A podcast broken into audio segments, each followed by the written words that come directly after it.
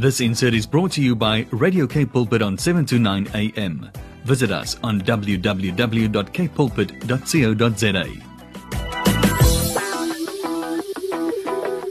Well, good morning, friends. Um, one of the most common questions that I get asked as an ethicist is the question, what should I do? What is the right thing to do? What is the good thing to do?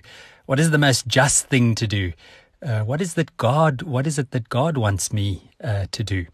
Now, this is a very important question. I'm often glad when people ask it because it means that they are on that journey, that pursuit for what is good and right and just and pure. They're wanting to live their lives in ways that, that show that they are living the good life. Uh, not that just that they're experiencing the goodness in life, owning the nice car or the house or the bank balance, but they're really trying to ask the question, what would it mean to live a good life? Now, of course, the Bible is full and full and full of stories of people who approach the prophets and, of course, even Jesus asking him exactly what they must do. The rich young ruler who comes to Jesus and says, What must I do to inherit the kingdom of God. And of course, Jesus gives him this almost impossible uh, commandment and says to him, Well, give away everything that you've got to the poor. And, uh, you know, once you've done that, then you begin the journey. There's another account um, where Jesus' own disciples come to him. It uh, comes to us in John chapter 6 which is just after the miracle of the feeding of the thousands with uh, with the loaves and the fish, the five loaves and the two fish. Um, and that's almost another one of these sort of hyperbolic stories. It, it seems so massive. You know, how do you feed thousands of people with five small loaves and two fish? And, and how is it that even the grown adults, you know, these, uh, disciples whom Jesus had, some of whom were accountants and others who were fishermen, some who were parents, others who were, you know, trained sort of activists, the zealots. Uh, how is it that they don't know what to do. And here comes a child. He just does the thing that he thinks is right. I have food to eat and others are hungry. And so here's what I have. Let's share it. And then we encounter towards the end of, of uh, that passage in John chapter 6 that the disciples find Jesus having gone off to the other side of the lake and uh, he comes back and they ask him, Rabbi, when did you get here? Verse 25. And Jesus sort of has to open the miracle for them again and say, well, you, you saw a miracle that took place yesterday and yet I can see you still doubt me. And so we hear these wonderful words in, in John chapter 6, verse 28. They say to Jesus, what must we do to perform the work of God? What must we do to do God's work, to honor God, to do the right thing? And Jesus replies in verse 29 The work of God is this believe in the one that he has sent. Now, this is a crucial, crucial point. This is, I would say, one of the core aspects of what makes the New Testament new. Think about that for a moment. What is it that makes the New Testament new? What makes this New Testament, the word testament uh, is is uh, a Latin word which which is the same as covenant, uh, from which particularly those who speak Afrikaans would understand. A testament is is like a, a last will and testament. It's a sort of binding uh, agreement. What makes this new covenant new is the fact that it's not based on the law. It's not based on asking the question, what should we do?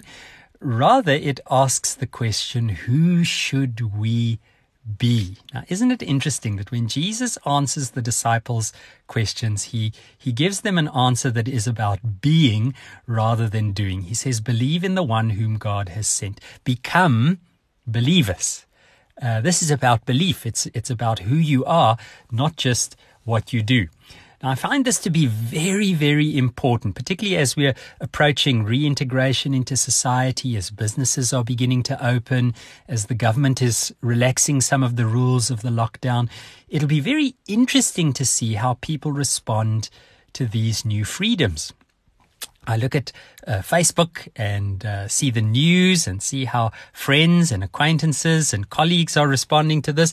And some people are saying when they're free, you know, they're just going to go out there and do whatever they can. They're going to buy all the alcohol that they can. They're going to have huge gatherings and parties. And I say to myself, well, you know, that's not necessarily the wisest thing to do. But would a good person do that? I mean, would someone who is truly good put themselves, their family, perhaps the family of others, their colleagues, particularly the vulnerable who are related to their colleagues and friends at risk in that way? Would a good person do those things?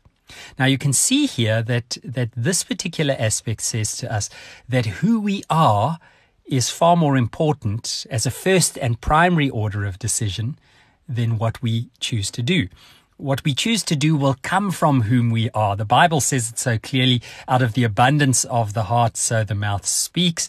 And uh, a tree cannot bear two kinds of fruit. In other words, you bear the kind of fruit that comes from the roots of who you are.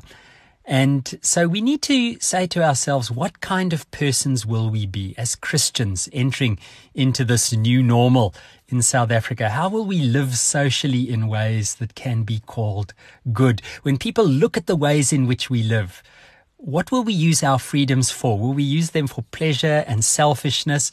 Or will we say, okay, let me use my freedom in order to safeguard others, to live in ways that are responsible so that others can do better?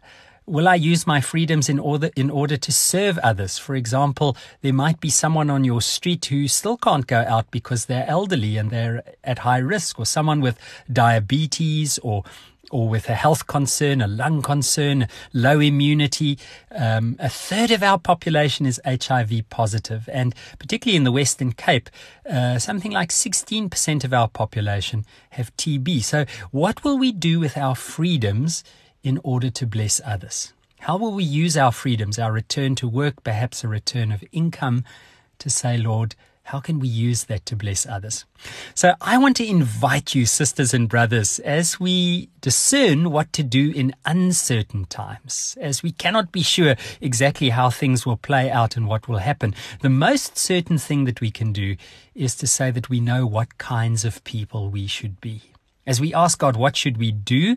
Jesus tells us, believe in the one whom God has sent. Become like him. Become like Jesus. Ask the question, what would Jesus do if he lived your life? If he was living from your home into your street, from, from your life into your workplace, from your life into your family, how would Jesus do the things that you would ordinarily do?